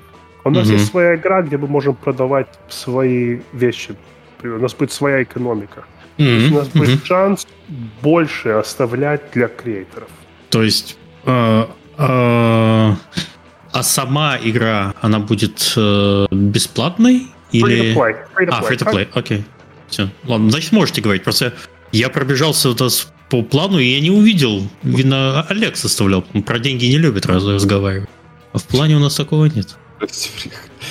Нет, ну а что, ну у ребят все супер же, вроде как, я, я, я так и понял их мысль, что у них есть классная игра, они ее делают. Ты, как э, там пользователь, ты просто идешь в игру, тебе понравилась mm-hmm. игра. И в игре это уже, как бы, у тебя же возникает желание, а вот я бы здесь там переделал, вот как Коля говорил, меч на фаербол или на топор с фаерболом. И обычно ты идешь нафиг с этой своей мыслью, а тут у тебя mm-hmm. кнопочка есть такой, а я вот могу тут в этой игре сделать. Нет, ну этом, просто мы говорили, делать. что проект находится между Майнкрафтом, который надо покупать, простите, mm-hmm. и Роблоксом, который не надо покупать, и там ты можешь э, деньги потом вливать. А про бизнес-модель так и не поговорили. Ну, ну я вот. думаю, это интересная тема, про которую можно вообще очень долго говорить. Вот угу. Roblox берет 75% денег, которые идут креаторам. Да, у нас недавно был как раз подкаст про Roblox и про то, как на нем зарабатывать, как, как вообще из Roblox делать бизнес. Там был один человек, который делает проект э, на, фон, на фонде роблоксовском, э, Roblox спонсирует, а второй делает проекты, он сам на Roblox не зарабатывает, но он делает для компаний Э, проекты для присутствия в Роблоксе. То есть к нему, к нему под ключ приходят. Я хочу, чтобы моя там, не знаю, кофейня была в Роблоксе, чтобы там люди приходили и не знаю, что делали в этой кофейне. Я так образно говорю. Вот. И э, про деньги, ну, надо, собственно, уточнить. И когда я услышал 75%, у меня там, не знаю, у меня глаза вытекли, я испугался и решил убежать. Ну, конечно. Я решил, но... надо устраиваться Roblox. Но они они открыто говорят, вот мы берем столько-то для этого, столько-то это uh, App Store fees. Но подумайте, каждый доллар, который Roblox получает, 30 центов идут к Apple. То есть я не знаю, если бы они смогли мен- меньше брать. Из-за этого mm-hmm. очень важно, что у нас будет своя игра. И что мы через игру можем получать свои деньги, и мы можем больше оставлять креаторам. Даже mm-hmm. если это будет немножко субсидия, мы это сможем им сможем сделать. Это подход Epic Games вообще. Да, у нас есть Fortnite. Давайте откроем магазин и будем давать девелоперам меньше, больше процентов, чем Steam. Вот такая вот у нас бизнес-идея. А? Или нельзя такие параллели проводить? Ну, не знаю, может, может быть, где-то где, может быть, где-то, где-то вы слышали. Где-то вы да. этого нахватались у, у, у, хорошей, у хорошей компании. Ну, мне у ребят нравится подход тем, что он очень натуральный. Мне не надо вот эту всю телегу рассказывать пользователю про то, что там редактор и так далее. Он в это приходит натурально, потому что он шел-то за игрой, uh-huh. а не за, там, за какой-то, я не знаю, там, программой, редактором, Unreal Engine и так далее. Да-да, это абсолютно правильно, да. Игра это, — это первое, Это а, первое дело. А, юзер. Простите, а куда приходит пользователь за игрой? У вас свой лончер или вы будете в сторах? Ну, по крайней мере, на ПК. Я про консоли там мобилы не говорю. Мы, наверное, Верно. будем использовать все каналы. Окей, то есть она будет... Но вам же придется платить комиссию стору еще. Угу. Да, да. Окей, то есть т-т-т. Окей, Если понятно, хорошо. Игра, ты все равно ты платишь им комиссию, это стандартное дело, и понятное. То есть свой стор, как Галенкин, открывать не будете? Пока нет. Хорошо, ладно. Давай, через пять лет мы опять придем на подкаст, расскажем про наш стор. Э, получается, у вас, ребят, сейчас э, план для следующих шагов. Э, это, собственно, достичь точки, когда игра доступна в магазине в разном магазине, там, в Steam, в Epic Games Store и так далее. И, и что вы думаете? И как, когда вы думаете, что это может произойти? Я понимаю, что неприличный вопрос у стартапа спрашивать, когда, ну, но... Если, если все сработает, угу. где-то на, в конце 2024 года. Угу. Ну, в принципе, обозримое будущее. Угу. Да. Если переживем 23 год, конечно. Да. Ну, что мы не переживем? Переживем, куда нам? 22-й пережили, Миш, вообще там, как бы дальше Дальше там нет челленджей. Окей, понятно. А, ну, вы как бы тут накошмарили всех, конечно, про то, какого уровня задачи решать. И мне кажется, Дим, Дима, собственно, поэтому даже в детали не стал вдаваться, потому что, типа, что тут объяснять? Тут надо как бы садиться и пилить два года, и тогда может получится, а может и нет. Вот. А, вам э, вообще Насколько вам легко найти людей к себе в команду, кто готов вот за такой сложный челлендж браться? Вначале это довольно тяжело, потому что надо не только найти человека, который хочет прийти в стартап, но еще надо найти такого человека, у которого большой опыт.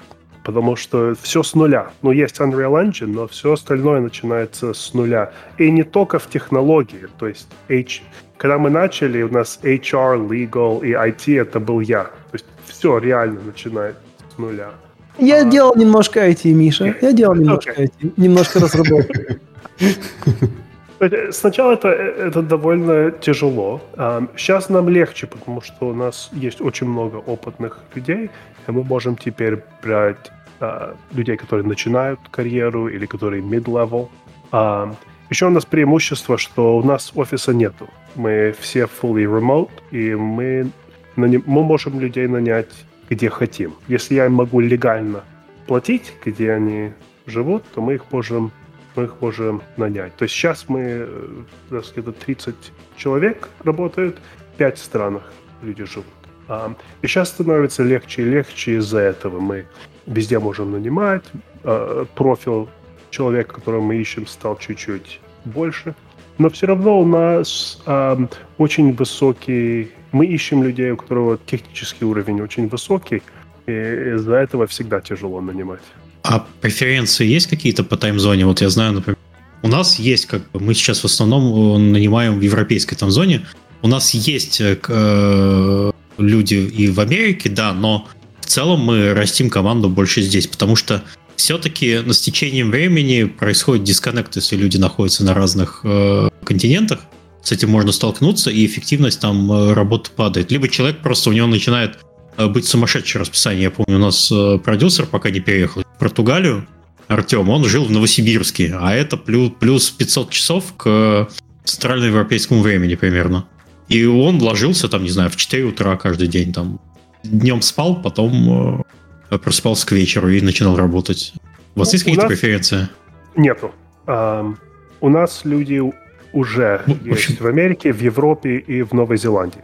То есть мы как э, это, британская империя. Солнце никогда на нас не, не садится. А, мы это знали, когда мы начали, и мы работаем так, чтобы людям не надо вставать в 4 утра или до 2 утра ждать, чтобы на какой-то митинг попасть. Мы работаем в маленьких, очень автономных группах, где люди могут сами решить, как мы хотим работать вместе, чтобы это все было легко. То есть проблемы у нас с этим не было. Я, угу. я например, 9 ночи всегда засыпаю, и, и все. Никогда после этого не надо было ждать на какой-то митинг. И угу. да, угу. мы его достаточно хорошо уважаем э, часы рабочие, коммуникация синхронная. Люди, вот Миша назвал пять, сказал пять стран, просто назвать разброс. У нас есть Европа, центральная, у нас есть Америка, оба побережья и один вот посередине между ними. У нас есть Новая Зеландия. То есть это совсем другая временная зона. И прекрасно уживаемся. Я думаю, что это, это нас заставило очень продумать, как мы работаем. Мы очень много записываем. А в Slack у нас большие решения не записываются, потому что э, так, если, если ты просыпаешься, и надо сначала два часа читать Slack, чтобы понять, что происходит, это получится. И да, это было тяжело начать, но вот сейчас, mm-hmm. например, человеку легко пойти на отпуск, полностью отключиться от имейла, от Slack, от всего, и приходишь обратно, и за день все можно catch потому что эти системы разработаны уже, как асинхронно работать с людьми, которые спят, пока ты работаешь. А кого вы Звучит... ищете? Э, да что ты, Миша? Ну, что? Нет, мне просто Все? интересно. Пошел устраиваться уже. Нет, я... Полтора часа послушал, пошел, давай, ладно. Не, подожди, я, ребята сказали, у них free-to-play, им sales, sales директор не нужен. Я себе нашел про легкую отмазку. Сейчас зарабатывать мы... спрашивал, я понял теперь. Вот ты что искал. Алло? Мы, мы сейчас всегда ищем программистов, художников. Эм, но сейчас, я думаю, Дима Козлов, мы его команду пытаемся сейчас найти больше людей на онлайн. Может быть, Дима, mm-hmm. хочешь рассказать подробнее? Да-да-да-да-да. Ну, то есть мы запускаем платформу. А, я к ребятам присоединился в сентябре. Амбиции у нас а, очень хорошие, реальные, но при этом хорошие. А, и ну, 2024 год — это вот амбиции запустить игру, чтобы ее уже люди достаточно свободно могли видеть. Соответственно, нам нужно начинать раньше, но все это должно работать сильно раньше. Сейчас мы ищем э, весь полный набор стандартных достаточно профессий для онлайна. Это back-end инженеры, это front-end инженеры, ну, full-stack э, web front-end инженеры. Это infrastructure или cloud инженеры э, с опытом AWS, Kubernetes, э, с, господи, Argo CD, CKS, вот совсем-совсем-совсем. И люди в data, data engineering platform, uh, software development uh, engineers and test, то есть автоматизаторы по тестированию. Um, Online integration очень большой тоже фокус. Что это такое? Вот есть игра, есть у нас набор API. А как, собственно, их соединить? Как, откуда игра будет знать, какая у нее там партия? Вот этот SDK тоже писать нужно. Как часть SDK у нас идет там от продуктов, которые мы планируем использовать. Они, ну, допустим, дадут нам партии. Э, а часть API, собственно, их нужно оборачивать. И нужно еще общий слой писать и поверх встроенных SDK, и поверх наших собственных э, backend API. Очень большой объем работ. Все начинаем, по сути, с нуля. Э, очень интересно у нас.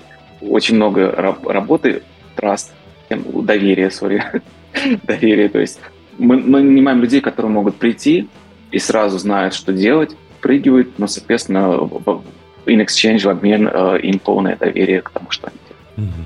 У ребят уже есть даже один человек, который, Миша, вообще-то из-за подкастов пошел к ним работать.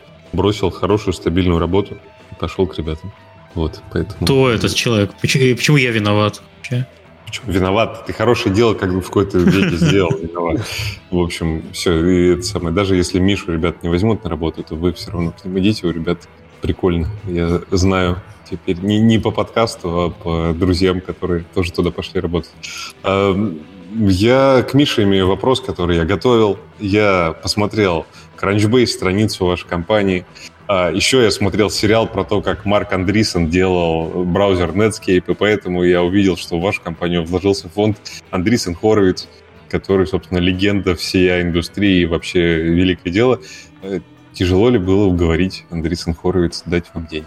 Um, я бы сказал так. Это, этот весь процесс, um, ну, брать деньги от инвесторов, он не, не сложный, но он непростой. Вот, конечно, если ты, например, executive producer был на League of Legends, то там просто. Ты можешь просто поднять трубку, тебе дадут, дадут деньги. Но если ты не достиг такого уровня, то там реально секрета нет.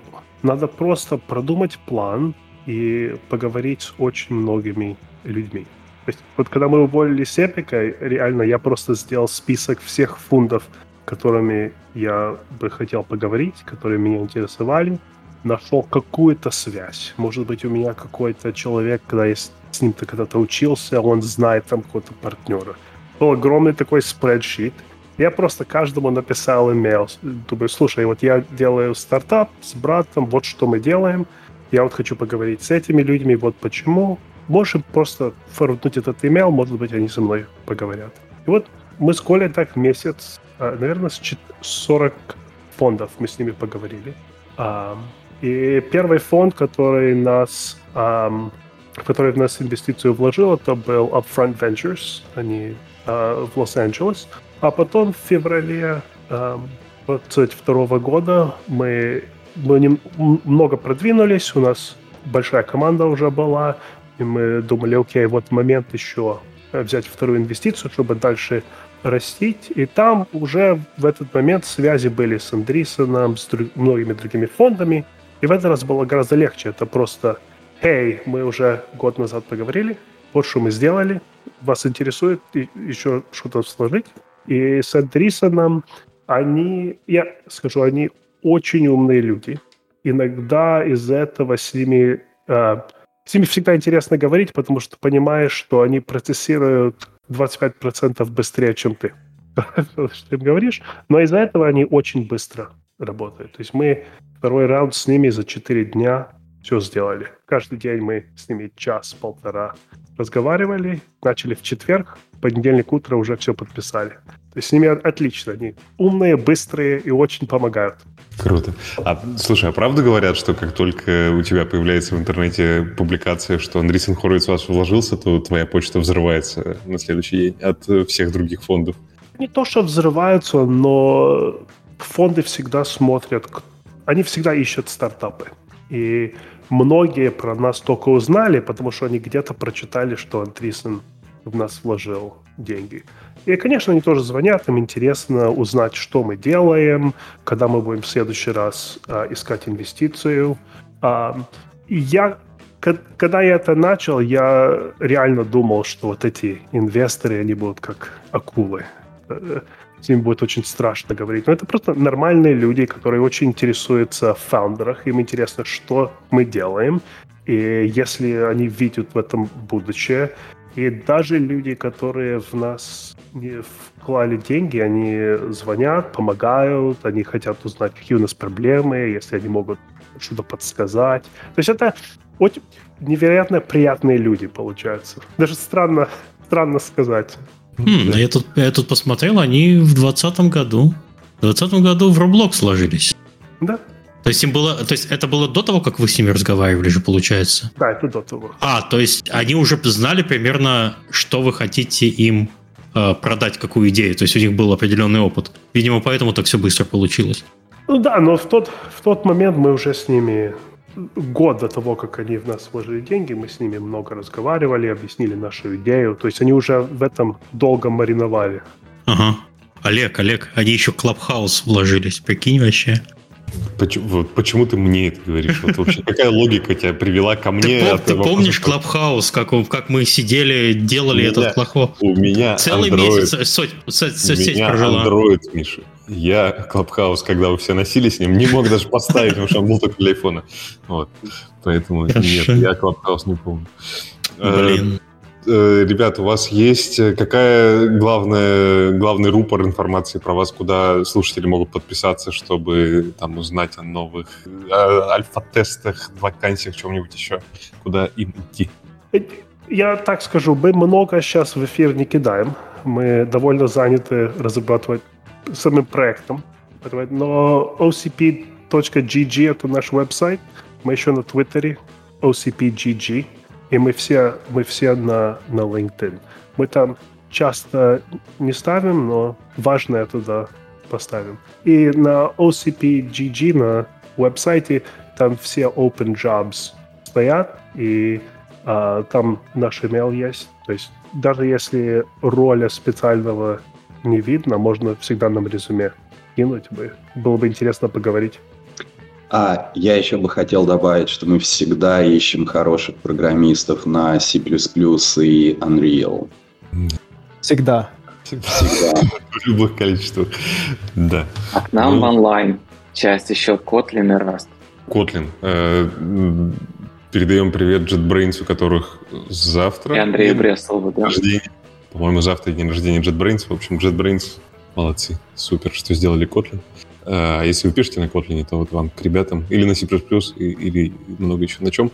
Э, в общем, я и того, прежде чем переходить к вопросам слушателей, которые Миша, видимо, знает, я думаю, что Миша знает их, а если не знает, это намек, Миша, что тебе пора вопросы бы составить. Ну, вопросики из чата я могу подергать, вот, потому что, да. Олег, я, я все продолбал на этой неделе, я ту, твою ссылку подготовленной формы я что-то не запостил. И ты меня не дергал, а я как это... Бывает, бывает, что поделать. Ты названия для подкаста все смешные мои отверг, так что имеем, что имеем. Ну, вот, а, в общем, сейчас с тобой срабатываться и срабатываться, Олег. Да, несмотря на то, что, в общем, задача у ребят честно скажу, мне страшновато было бы браться, ну, прям чудовищно сложная задача, особенно со всем этим, э, когда все это надо мержить, э, и все это и редактор, и игра одновременно, но что-то почему-то ребята меня как-то убедили, что у них получится, не знаю, видимо, видимо, душевные, Коля душевные, ребята душевные. В общем, я думаю, что все получится. Ребята, они к нам потом придут когда-нибудь еще э, и расскажут, в общем, уже про историю успеха и чудовищный запуск, какие-то байки про то, как все было. Вот, но, в общем, был, мне очень понравилось, мне прикольно послушать про такие смелые продукты. Э, надеюсь, вам тоже было прикольно. Мише точно было прикольно. Э, давай вопросы, Миш. Э, вопросов в чатике немного, но они есть. Вопрос. Александр Смирнов спрашивает. Про Dreams от Media Molecule можете что-нибудь сказать? В нее вообще играют? И как заметно на вашем рынке э, обсуждается или нет?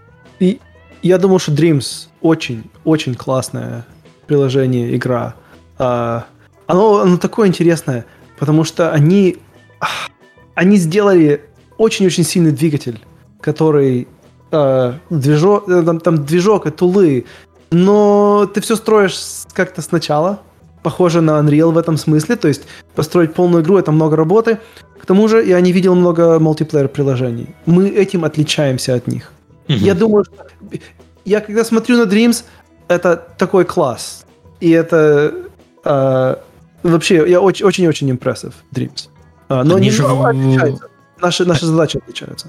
Они же вроде эксклюзив PlayStation до сих пор, да? Если... Они эксклюзив PlayStation, да. Они rely на PlayStation Motion Controller, чтобы делать там некоторые вещи. Mm-hmm. Потому что это как, это как тулы. Окей, там они, they, они очень большие челленджи, кстати, решили там, но у нас, у нас очень разные задачи, но очень-очень mm-hmm. Dreams.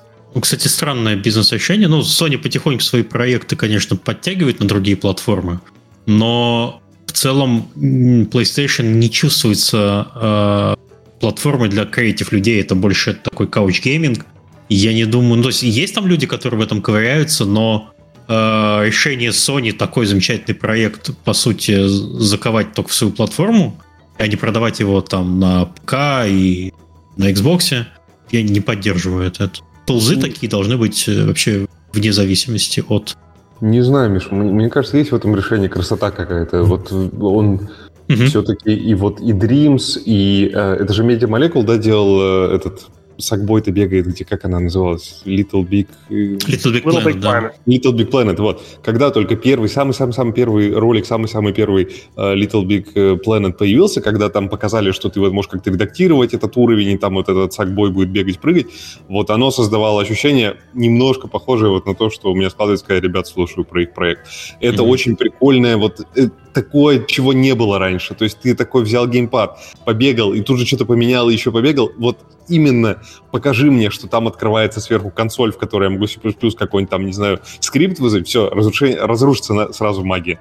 А магия именно была в том, что я на геймпаде это все раз-раз как-то подвигал. Мне ну, кажется, PlayStation бы... очень бы хотели, э, чтобы это получилось вот у них э, так, но э, мне кажется, это очень сложно просто сделать, поэтому у них пока Dreams да. такой как бы есть, всем нравится, но не стал супер популярным. Я бы сказал, что то, что Little Big Planet, если, если посмотреть, как Dreams э, и Little Big Planet раз, разветвились, да, то вот наше направление более похоже на Little Big Planet. Да вопрос такой, какой, какой следующий этап в этом направлении, mm-hmm. Если это не то направление, какое Dreams. То есть мы не пытаемся тебе дать возможность сделать больше фундаментальных таких вещей, как описать вот лист, я как построю свое художественное искусство, а более в направлении Little Big Planet. Вот, вот, вот это, я бы сказал, это интересный mm-hmm. контраст. Mm-hmm. Okay, И там спасибо. у них был мультиплеер. Он был couch мультиплеер, но... Mm-hmm. Да. Ну, был, да. А, следующий вопрос от Анимагно. Я его немножко перефразирую. В целом, вообще, какой стимул у игроков? У вас есть, у вас есть free-to-play игра. Как вы будете стимулировать игроков э, улучшать игровой experience и вообще э, создавать свои игры? В чем, э, в чем соль? Я не думаю, что специальный стимул для этого нужен. Почти каждый ребенок, когда он играет в игру, к нему приходит идея, я хочу что-то тут поменять, я хочу mm-hmm. сделать мое. И даже если посмотреть, как дети играют в игры не только на компьютере, у них всегда есть свои правила, они что-то меняют, изобретают. Это просто натуральная часть человека. Специальный Самый... стимул я не нужен. Да. Самый лучший стимул это классная игра, угу. в которую ты играешь. Это самый лучший стимул, который мы можем придумать. Причем игра, где ты не просто там стреляешь и убиваешь, и, и, и все закончено, а ты где-то можешь делать разные интересные вещи. И, во всяком случае, вра- так, такие выражения а, разных активностей. То да. есть, если я правильно понял, вы считаете, что э, стимул, он естественным образом появляется, и да. это у вас в игре это будет, ну, так же просто, как и так же необходимо, как, не знаю. Да. 50 тысяч лет назад кто-то в пещере руками нарисовал картину охоты. Это стимул, стимул есть в каждом человеке, что-то художественное сделать. А потом появились критики. Э, ну, еще же, Миш, тут, мне кажется, может быть, вопрос это подразумевал, типа, а мне это что, вот я сделал классный мод, он популярный и чего, но у ребят же это все экономически понятно. То есть, если ты сделал что-то, во что играют люди, ты получаешь деньги. И это как бы... А то мне сейчас надо взять написать код, сделать, прийти к тебе, сказать, Миша, будь моим издателем, ты издаешь мою игру как этот, как паблишер, и только тогда я в конце увижу деньги и то есть она хорошая.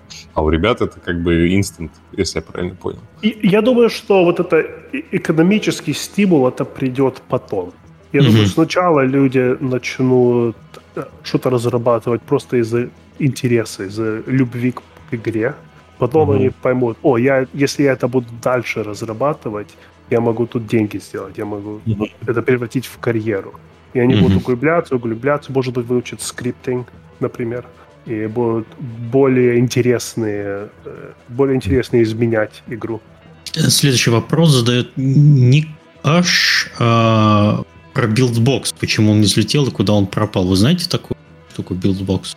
А, я, я погуглил, я нашел, и там действительно что-то такое, на чем можно вот без программирования какие-то игры делать. Таких вещей много. А, идея главная не просто... Недостаточно просто сделать какой-то editor, где ты можешь построить игру без программирования. Или сказать, вот, mm-hmm. э, вот у меня есть игра, которую я могу э, смешать разными методами компоненты и получить новую игру. Тебе нужна настоящая игра, в которую настоящая аудитория играет. Я думаю, что это очень важно. То есть тебе нужна настоящая игра сначала, да? Uh, и это, это, это, это один из самых важных компонентов, которые мы должны построить. Я думаю, я бы сказал, вот, Олег, ты, ты не раз сказал, что вот collaborative editing это, это сложно построить. Я думаю, что эту задачу мы решили. А, самая сложная задача, самая большая задача для нас это построить эту игру, в которую люди будут хотеть играть. Но тут в целом вопрос был не про ваше сравнение с ними, а про то, что вообще он как-то заметен э, в той области, в которой вы Э, работаете, его упоминают, э, там инвесторы, игроки, он... Я, я просто зашел я... на сайт, это просто сейчас это... у них есть там э, All Stars раздел, и это, по сути, просто набор мини-игр. Я бы их назвал бы, наверное, скорее всего, какими-то э, э, hyper-casual играми простыми. Я много про него не слышал. Mm. Okay. Но опять, таких, таких проектов много. Вот это вот простой движок, чтобы делать игры. Их довольно много. Ориентированных чаще всего еще на детей. Так, так, что у нас тут дальше? А, Что, Макс Мэн спрашивает, что по оптимизации э, на мобилках, прототипках запустится? У вас есть в планах такое? А, план быть на, мобил, на мобилках, на mobile devices, да, телеф, э, iPhone, iPad. Да. да, и оптимизация очень важна, и как, как мы сказали, у нас довольно динамический мир, э, вот, и это, это обычно немножко тяжелее приложение получается, когда все, все может меняться динамически. Да, это сложная задача, э, и, э, конечно, если, если есть экспертиза э, работы с э, iOS э, и Unreal Engine, то у нас есть позиция на это, которая довольно, довольно важна. То есть, да, здесь сложные, интересные задачи, у нас есть хорошие инженеры, но и, и к тому же, вот, есть позиция to, to как, как-то инициативу эту двигать вперед. Вот. Мы сейчас компилируем и запускаемся на, на мобилках, так скажем. Performance. А, ну, мобильные девайсы становятся быстрее и быстрее. Угу. Причем они продолжают становиться быстрее. Э, да, Moore's Law немножко замедлился, может быть, даже не немножко, но мобильные девайсы становятся быстрее и сильнее. Да? То есть э, Оля, там еще был вопрос, вторая часть вопроса про портативки, то есть про Nintendo и прочее. Я бы... А, скажем так, я думаю, что на Steam Deck мы будем работать точно. А, Nintendo Switch — это одна из моих любимых э, консолей, платформ. Э, я бы очень-очень хотел увидеть следующее поколение, э, которое как минимум раз в 8-12 быстрее по CPU и GPU. Э, это, это даже не намек, это в целом констатация факта. Вот, это 2025 год, ребята запускаются, и у Nintendo выходит обновленная Nintendo Switch, у которой два новых цвета, и это пока все изменения. Но скоро, через 10 лет на юбилей, у нее уже будет силиконовый на джойстике. Да. Ой, я, это я высмеиваю этот апгрейд Nintendo Switch, который последний, который сказал, железо остается том, тем же, но экран плотнее. Привет вам, разработчики. OLED-экран это, это действительно новый hardware. Угу. Ничего ты, Олег, не понимаешь. Ерничает он тут. Я ничего не понимаю. Вопросов больше нет, если что. Я, О, как? я закончил. Мне очень понравилась ремарка Коли в конце про то, что там с Collaborative Editor это может быть технически интересные челленджи, но самый главный челлендж это сделать хорошую игру. И действительно, ведь вот там берем там, не знаю, какой-нибудь Dwarf Fortress, ничего нет, чтобы делать моды, просто ничего. Игра отвратительна для модов, но люди дизассемблят э, бинарь, как-то там подбирают к нему какие-то ключики, чтобы моды делать. И есть игры, в которых классный редактор, но они сами неинтересны, туда никто не ходит. Но если действительно однажды случится, что и игра хорошая, и в ней очень легкий простой редактор, то может и заискрит, может и взорвется. Так что идея благородная. Я думаю, что ребятам стоит пожелать удачи, но у них, наверное, не так все получится, судя по тому, как они звучат. Мне было очень интересно. Спасибо большое, ребят, что вы пришли. Э, Миша, спасибо тебе, что ты провел этот выпуск. Как? Я провел, провел вообще. Провел это время с нами. Хорошо. А, если у вас есть что-то в конце добавить, слушателям можно а, добавить. Если нет, то будем прощаться. Хочется ну, если, спасибо если... сказать, что, что позвали. Да, и спасибо вам. Да, если интересы есть к нам присоединиться, пожалуйста, на веб-сайт зайдите OCP.GG. Было бы интересно поговорить. Спасибо всем. Да. Спасибо, что пришли, Спасибо, ребята. Все, давайте, пока. Хорошего вечера. Пока. Пока.